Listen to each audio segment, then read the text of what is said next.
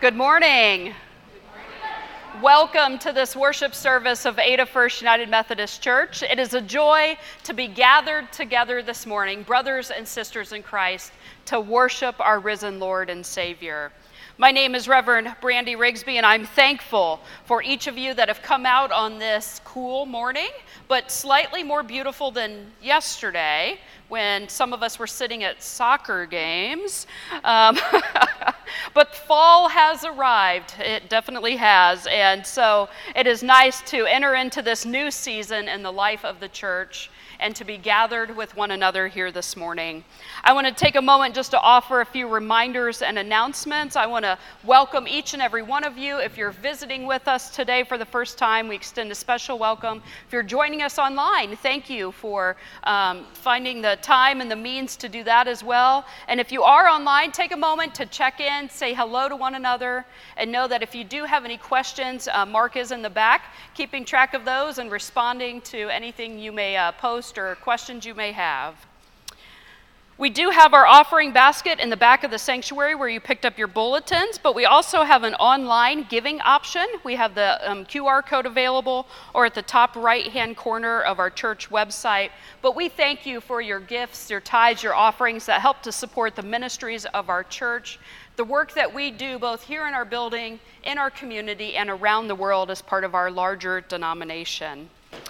Also, another reminder today, right after worship, Miss Sarah Gracie is going to be in the um, meeting room right across the hall from the sanctuary for the card ministry. So each month we have dozens of birthday and anniversary cards that go out to the members and friends of our congregation.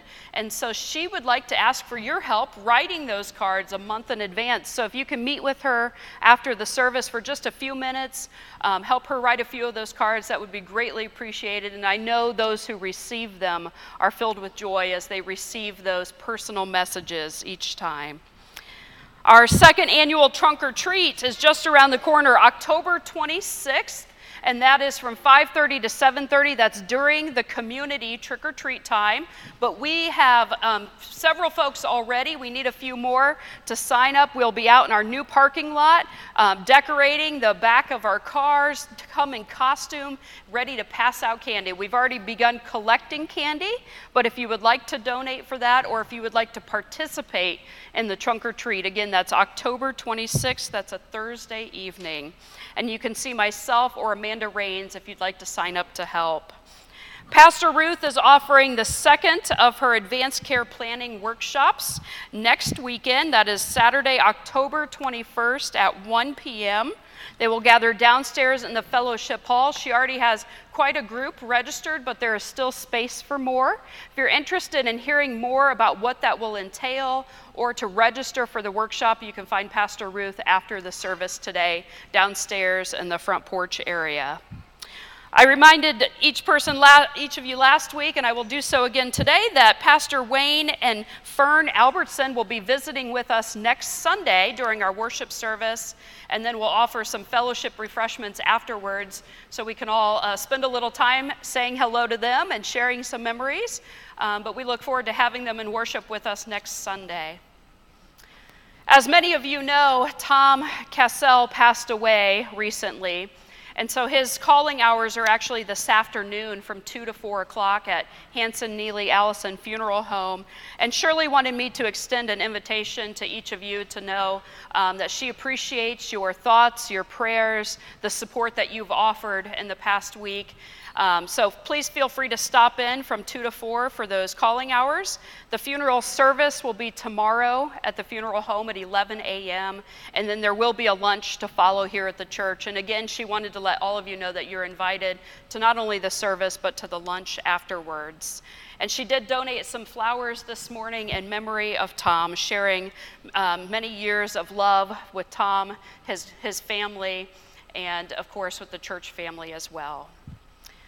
Finally, we will have fellowship refreshments after worship today. Our United Women in Faith will have brought those uh, refreshments to us this morning, and they are actually taking a big part in our worship leadership this morning. So I want to introduce Kathy Smalley this morning, and she has a few words to share. Thank you, Pastor Brandy. It was a dark and stormy night in 1869 when eight women in Boston gathered and formed Women's Foreign Missionary Society. And shortly after that, another group formed Women's Home Missionary Society.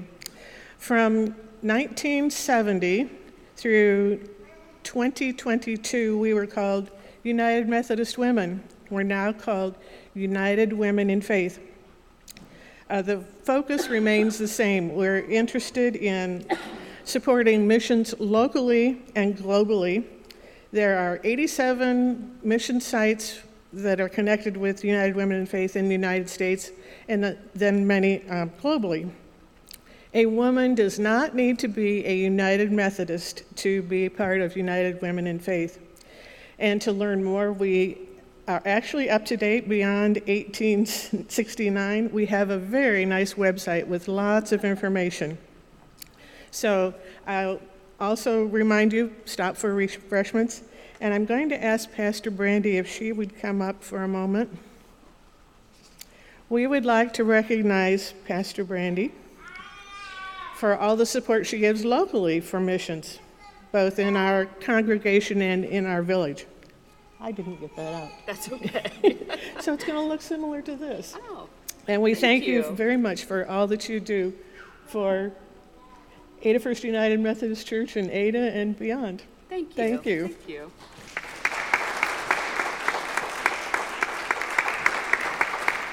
Thank you. I appreciate that. I appreciate all the work that our uh, United Women in Faith. I'm still getting used to that, that new name. But all the work they do, they are often the ones behind the scenes that are doing so much work, and sometimes we don't even notice it. It just gets done.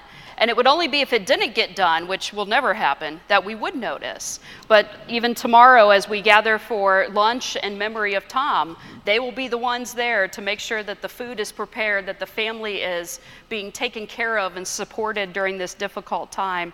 So, and I can't even begin to wrap my mind around all the ways that they are involved, not only in this church, but as a larger, larger organization, bringing care and support and so many um, wonderful ministries around the world to those in need. So I want to thank our United Women in Faith for all the work they do, for their um, persistent, their commitment, their prayerful care for our congregation and for so many others. And now, friends, as we move into this time of worship, may we know that God's Spirit is in this place, that God's Spirit is moving and working among us. May we come with open hearts. May we come ready to hear the voice of God speak today. Will you join me in an attitude of worship?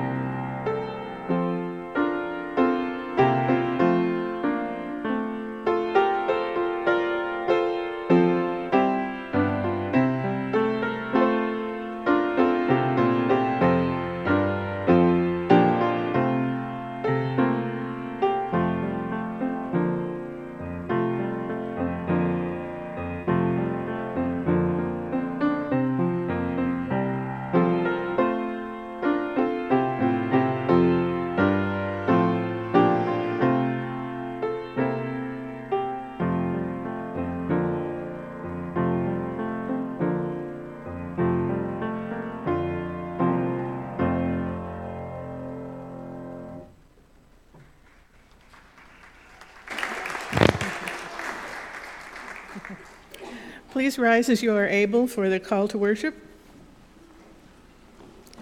Those who love God, God will deliver. those who know God by name, God will protect. those who call out to God, God will answer. we gather this morning. As those who trust God. Please remain standing as we join in hymn 2087, which is in the small songbook in your pew.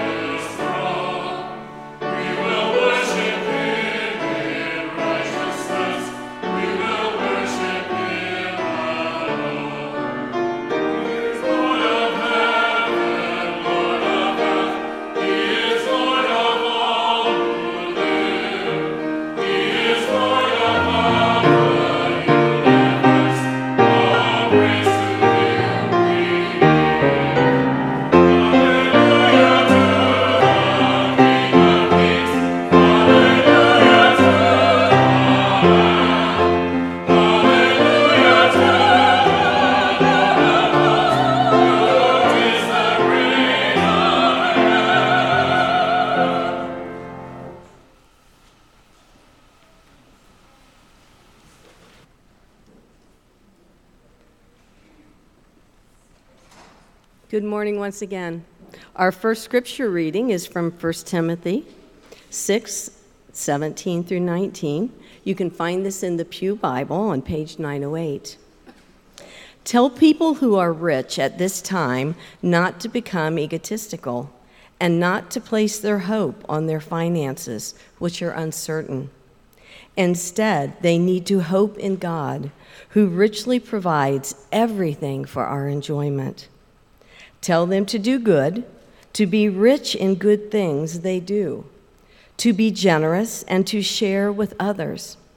When they do these things, they will save a treasure for themselves that is a good foundation for the future. That way, they can take hold of what is truly life. The word of the Lord for the people of God. Thanks be to God. If you would join us in the hymn of grace, the Spirit song, you can find that in the hymnal on page 347.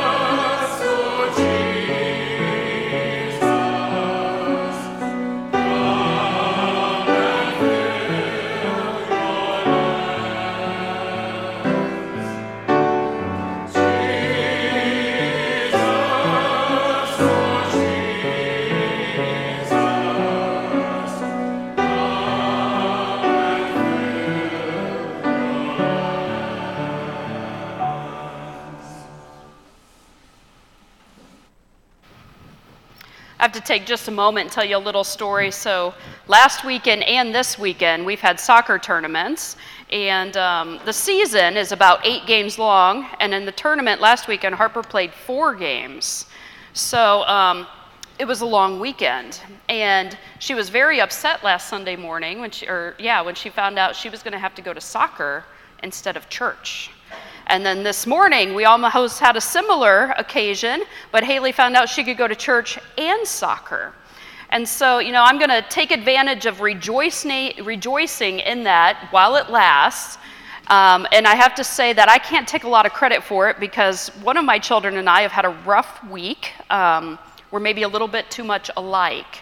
And so I didn't think she'd want to be anywhere near me this weekend. And so to have them so excited to come to church every Sunday, to know that all of you are showing them love and care and that they just look forward to it. And I know all the children that are gathered here on Sunday mornings, they look forward to this. They don't care that they have to get up early, they don't care that they have to sit through a sermon that's maybe not all that exciting sometimes, but they know that being in this place is a place where they will be loved and they will be adored and they will be appreciated. So I want to thank all of you for the care that you give the young people in our congregation. And on that note, I want to invite all of our children forward as Miss Myra shares our children's message today.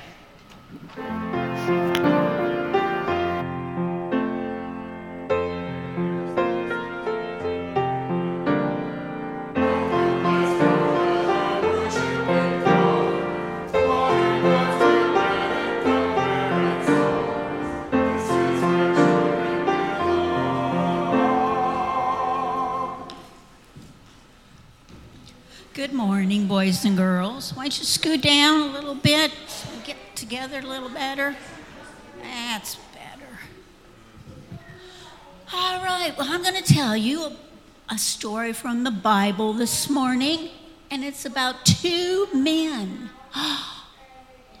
One of them is called the rich man, and the other one is Lazarus. And they lived back in the Bible times where there weren't any cars or motorcycles. They had to walk wherever they went. And they didn't have fancy backpacks like you do nowadays. No, they didn't. They had to wear sometimes clothes on top of clothes. Do you think that would be fun?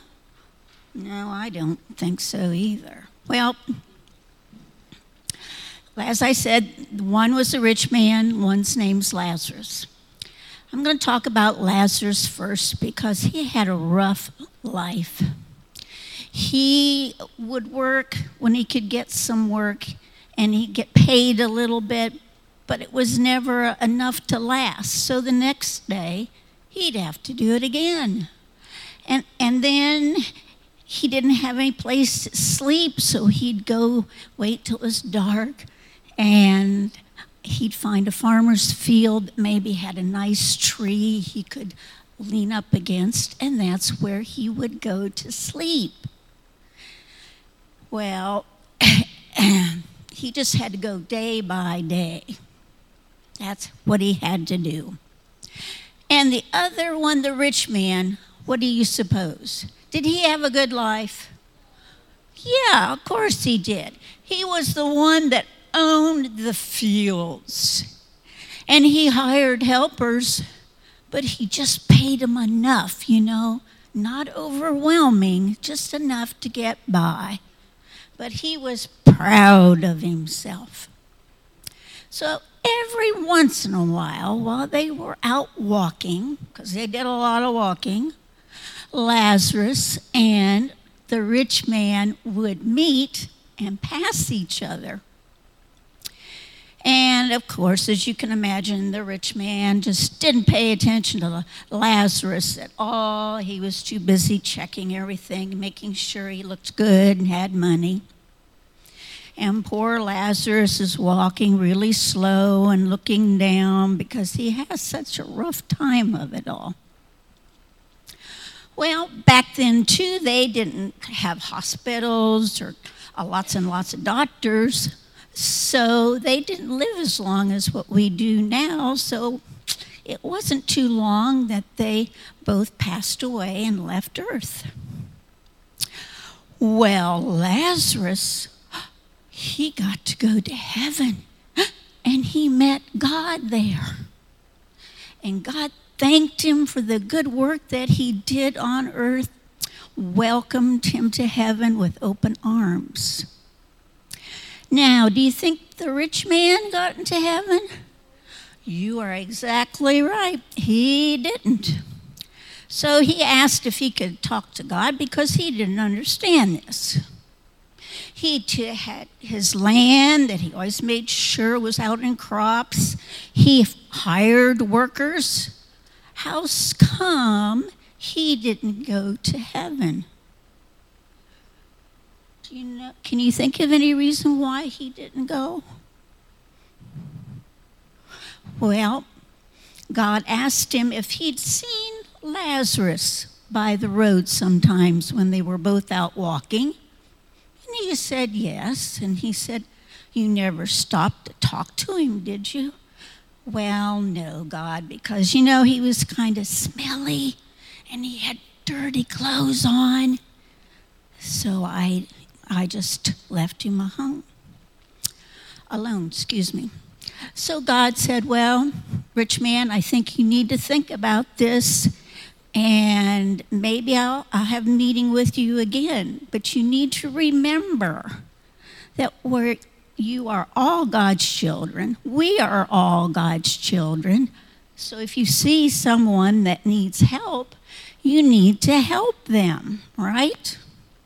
So tomorrow, a lot of you go back to school and Hopefully, it stops raining so you can go outside and play at recess. And maybe you come across a boy or a girl that's just sitting on a swing and they're playing with their feet in, this, in the dirt. There's nobody there. What would God want you to do? Yes. Yes, ask them if they want to play with them. You don't have to play with them just a long, long time, no, but just for a little bit. And give them a smile. That'll last a long time. All right. Thank you, boys and girls, for being good listeners. Let's bow our heads, close our eyes for a short prayer. Dear God, Thank you for all the things we have. And remind us of what we need to do each day. Amen. Okay, thank you, boys and girls.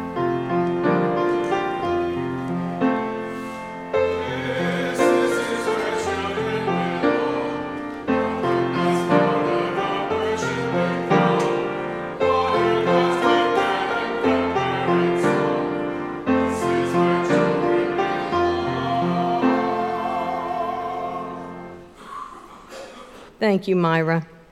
Our second scripture reading is from Luke chapter 16, verses 19 through 31. You can also find this in the Pew Bible on page 798. There was a certain rich man who clothed himself in purple and fine linen, and who feasted luxuriously every day. At his gate lay a certain poor man named Lazarus, who was covered with sores Lazarus longed to eat the crumbs that fell from the rich man's table. Instead, the dogs would come and lick his sores. The poor man died and was carried by angels to Abraham's side. The rich man also died and was buried. While being tormented in the place of dead, he looked up and saw Abraham at a distance with Lazarus at his side. He shouted, Father Abraham, have mercy on me. Send Lazarus to dip the tip of his finger in water and cool my tongue, because I'm suffering in this flame. But Abraham said, Child, remember that during your lifetime you received good things, whereas Lazarus received terrible things. Now Lazarus is being comforted, and you are in great pain. Moreover, a great crevice has been fixed between us and you. Those who wish to cross over from here to you cannot. Neither can anyone cross from there to us. The rich man said, Then I beg you, Father, send Lazarus to my father's house.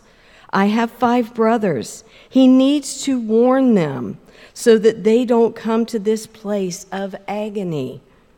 Abraham replied, They have Moses and the prophets. They must listen to them. The rich man said, No, Father Abraham. But if someone from the dead goes to them, they will change their hearts and lives, Abraham said. If they don't listen to Moses and the prophets, then neither will they be persuaded if someone rises from the dead. The word of the Lord for the people of God. Be to God. Good morning. So every year, Forbes comes out with a list of the world's billionaires, the richest people in the world. But I have to say, unfortunately, I didn't see any of your names on the list this year. You might recognize a few of these names, though. Anybody have a guess who came in number one on the billionaires list? I hear some mumbling. Okay, I didn't know this person, Bernard Arnault. It might be because I can't afford his luxury lines of apparel. This is the, the man behind 75 fashion and cosmetic brands, including Louis Vuitton and Sephora.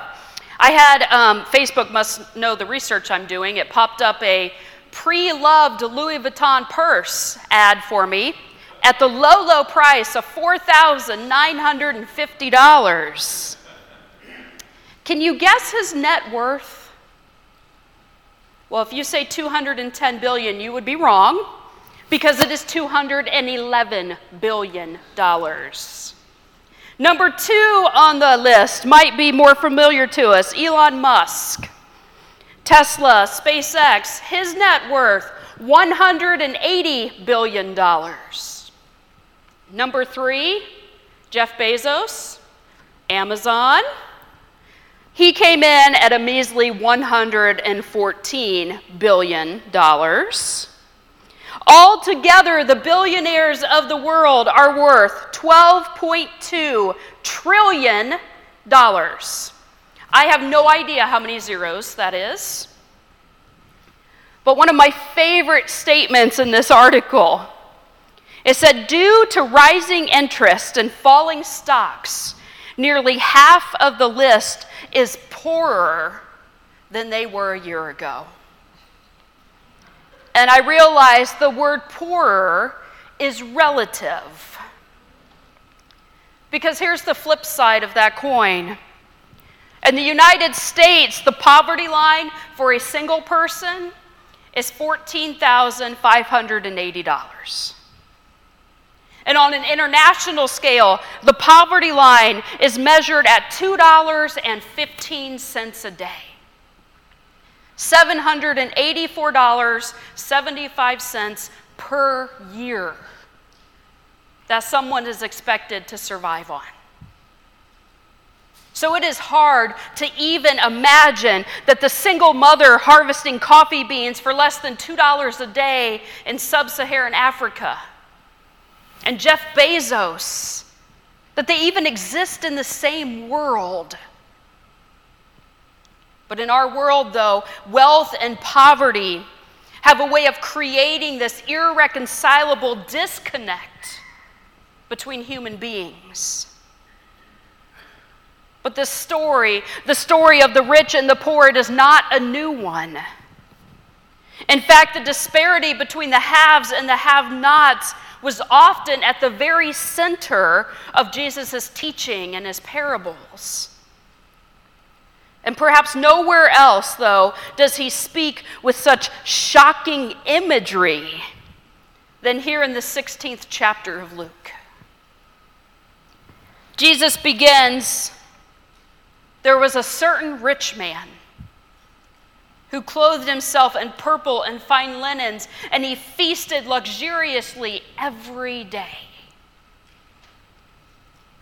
And then, shifting his weight and drawing the crowd's attention to the other direction, Jesus continues, But at the gate lay a certain poor man named Lazarus who longed for the rich man's crumbs.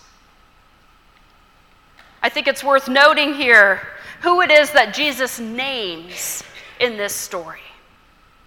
There's speculation out there about the name of the rich man, but think about it for a moment. The rich man, the poor man named Lazarus. If you think about the contrast, let me jog your memory here. Who did I say was the second leading billionaire in the world? Elon Musk. Who was third? All right. Now, who is the poorest person in the world? There are millions and billions of them, and we can't even name one. But in this parable, Jesus names only the poor man, Lazarus, leaving the rich man unknown. You see, right away, Jesus is revealing his intention. He is flipping the script. He is saying what the world holds in esteem is not what I hold in esteem. Do you remember the first will be last and the last will be first? And perhaps the rich man isn't just one person. Maybe Jesus was actually naming the bigger problem. On one side of the gate stands the rich man, the haves of this world.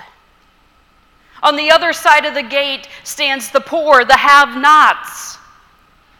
And in between them, this line of division, this separation, perhaps a physical gate, but more than likely a metaphorical gate. There are barriers and systems in our world that allow some to prosper to excess and others to literally die of impoverishment. Now, I know any talk of money among good Christian people makes us a little twitchy. And then you throw in the whole heaven and hell imagery. Woo! And you have a sermon recipe that can get a pastor in trouble. But I don't know that Jesus was really concerned about a dollar amount that separates the rich from the poor. And I definitely don't think Jesus was saying that anyone with an annual income of more than $14,580 is destined for torment and fire. I hope. In fact, I don't think his message was really about dollars or heaven and hell at all. What I do think Jesus was saying is that today matters. Here and now matters. How we live in the present has consequences for tomorrow. And not just for ourselves, but for others too. Jesus was and is asking us to face the gates and the chasms that exist in our world and even in our own lives.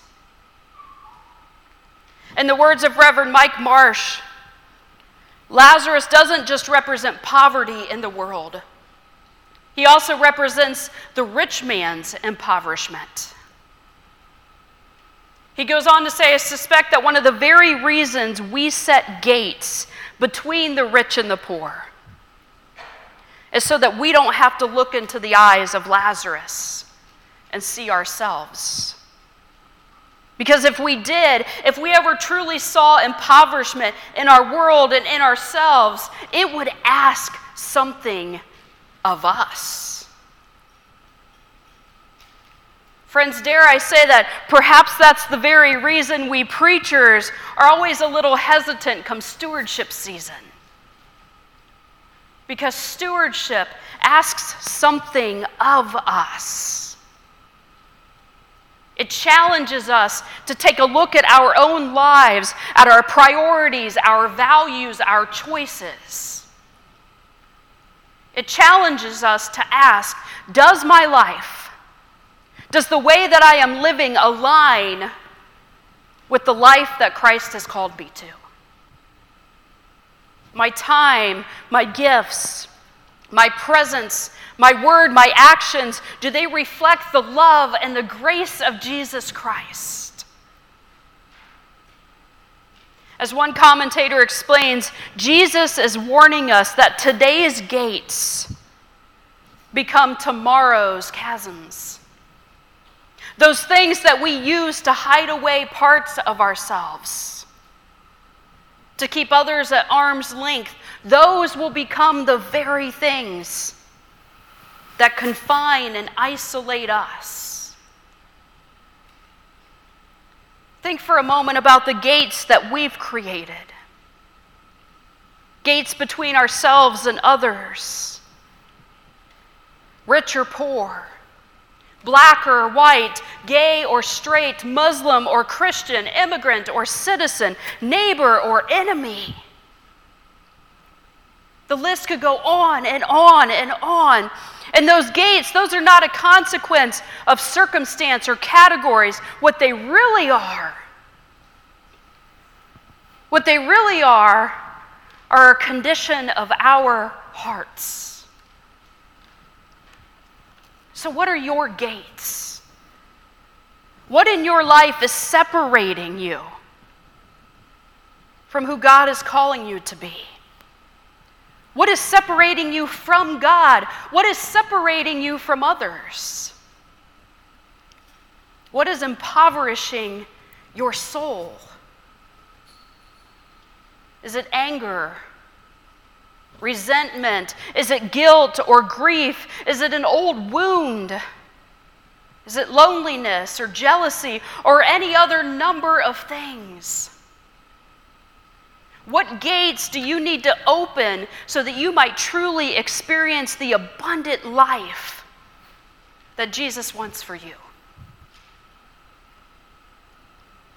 Now, later on in the story, this is where it gets really interesting. Both men die. And for Lazarus, the end of the story is good news.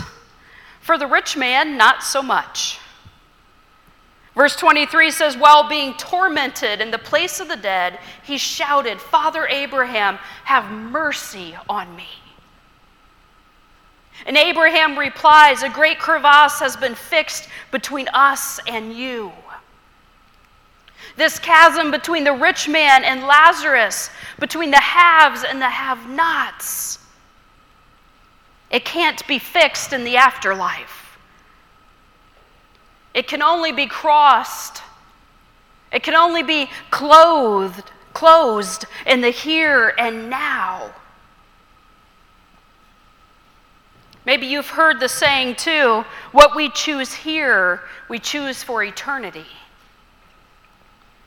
Friends, Jesus is calling his listeners then and his listeners now to pay attention to those gaps, to those gulfs, to those chasms that exist in our world and in our lives here and now. How are we being called to close or cross those gulfs? The gaps between the haves and the have nots, between the powerful and the powerless, between those who are in and those who have been pushed outside. As the lectionary points out, did you notice the word choice? It takes a cross to close the gulf that exists between people.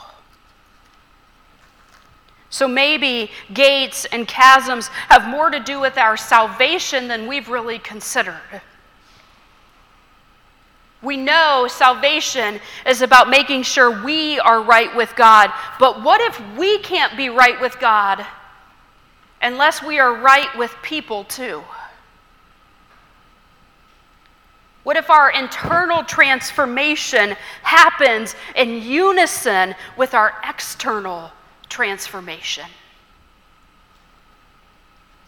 Opening gates and crossing gulfs, that is Jesus' call for us. It may look different for each person. Maybe for one, there's a heavy gate that needs lifted and opened.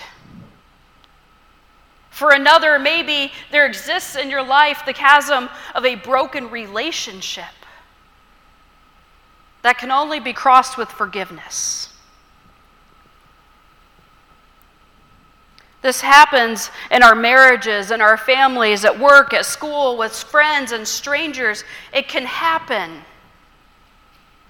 Gaps crossed, gates lifted. It can happen if we are willing to truly see the person on the other side of the gate. Not as less than, but as a child of God, created in the image of God just as we are. It can happen if we're willing to set aside our own pride and desires and to be used by God. To be emptied of ourselves and filled with the Holy Spirit to live as stewards of God's love and grace. That is our call. That is our work as followers of Jesus Christ to lift the gates, to cross the chasms for the sake of God's kingdom here and now, on earth as it is in heaven. Let us pray. Lord of mercy and grace, open our eyes today. Open our eyes to the world around us, the blessings and the joy but also to the hard to see things of this world. And it's in those hard to see things, God, that we pray we can hear your voice calling. Calling us to have compassion and mercy, to lift gates, to cross the chasms of this world. Give us courage, O oh God, to speak up for the voiceless to bind the broken, to heal the hurting, to lift up the lonely. Give us generous hearts and open hands. And may we see the face of Christ in all people at all times. In his holy name we pray. Amen.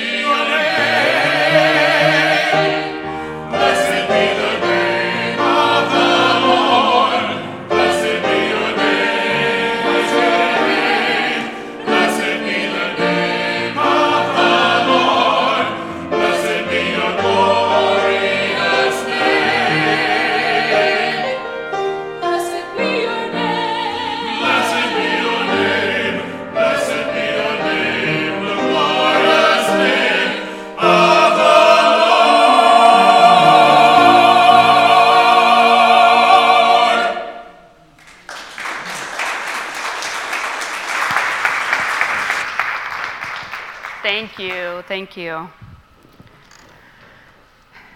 As we pause in this moment, we reflect upon the blessings that God has poured out on us, on the call that Christ has placed upon our lives to live as stewards, to live as God's people here and now. We, we have been called to continue the work that began in Jesus Christ. So today, as we prepare to receive our gifts and our offerings, may we know that our very lives are a gift that we offer back to God.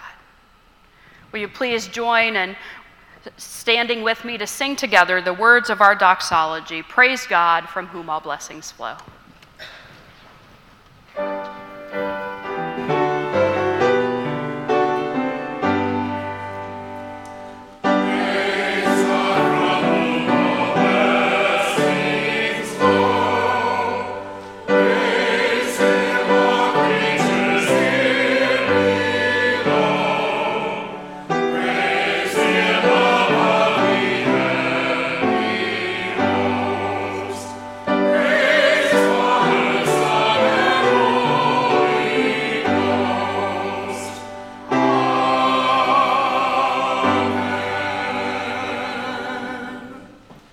You may be seated.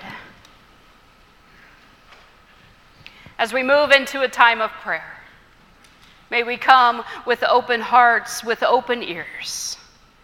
May we come not only lifting our prayers before God, but listening for God to respond. Will you join me in an attitude of prayer?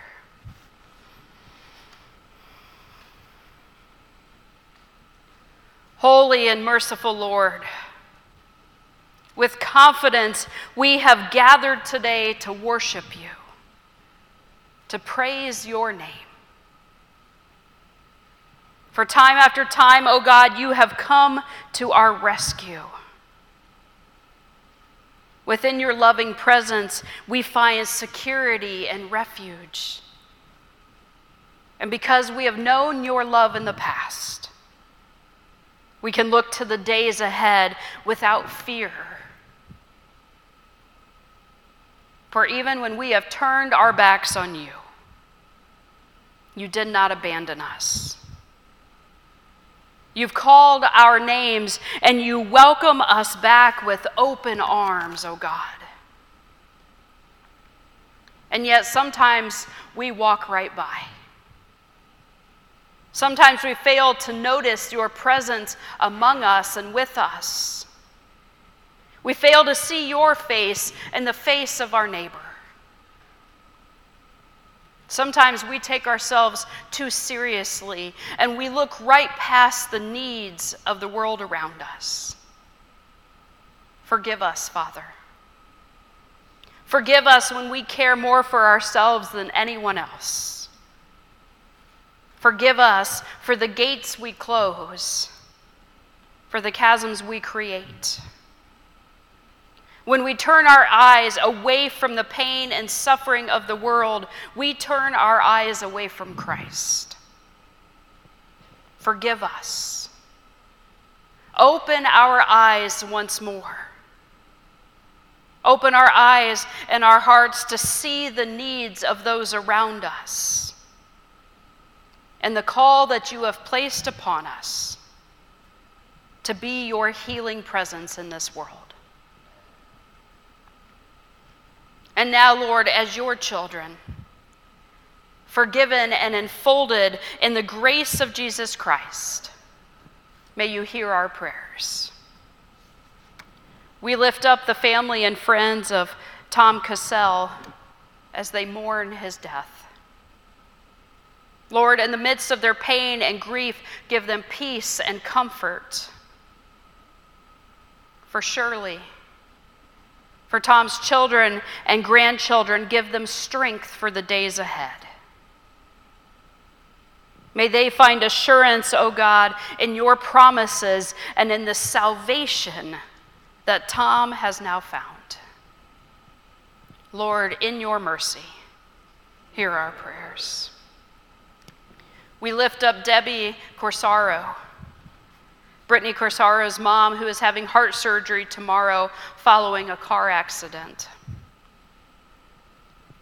Lord, in the midst of so much anxiety and trepidation, we pray for your peace to fall upon Debbie and Brittany. Lord, may your presence be known. May you bring healing and wholeness. Lord, in your mercy, hear our prayers. We lift up Sheriff Keith Everhart as he prepares for a kidney transplant this week.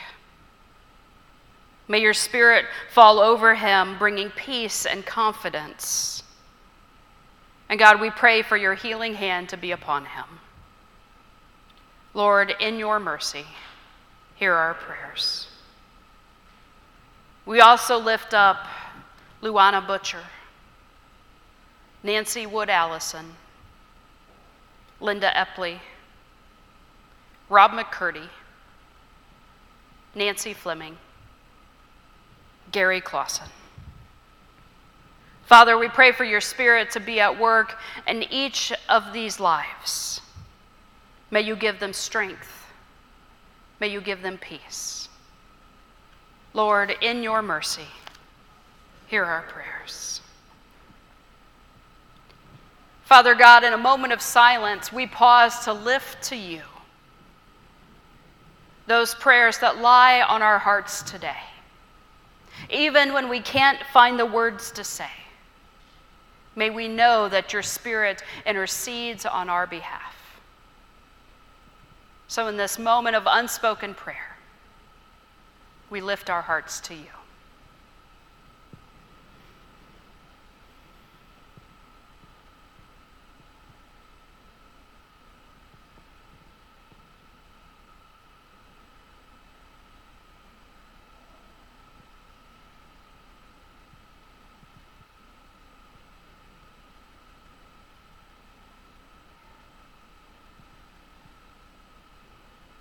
Lord, in your mercy, hear our prayers. And now, O oh God, we pray for the power of your Spirit to fill us. Remind us that you have given us your love and that you have called us to share that love with the world. Through Christ, you have shown us what it means to live as faithful stewards of your blessings and your grace. So send us today into the world to open gates and to cross chasms. May we be a voice for the voiceless. May we be a healing balm for the injured, a guiding hand for the lost, and a beacon of hope for all those whom you send to us. We pray all these things in the name of Jesus Christ, who taught us to pray together by saying, our Father, who art in heaven, hallowed be thy name. Thy kingdom come, thy will be done, on earth as it is in heaven. Give us this day our daily bread, and forgive us our trespasses, as we forgive those who trespass against us. And lead us not into temptation, but deliver us from evil. For thine is the kingdom, the power, and the glory forever. Amen. And now, as the people of God, children created in God's own image and called to go forth into a world to share the love and grace of Jesus Christ. May we stand together and sing together the words of our closing hymn, number 438 Forth in Thy Name, O Lord. Please rise as you are able.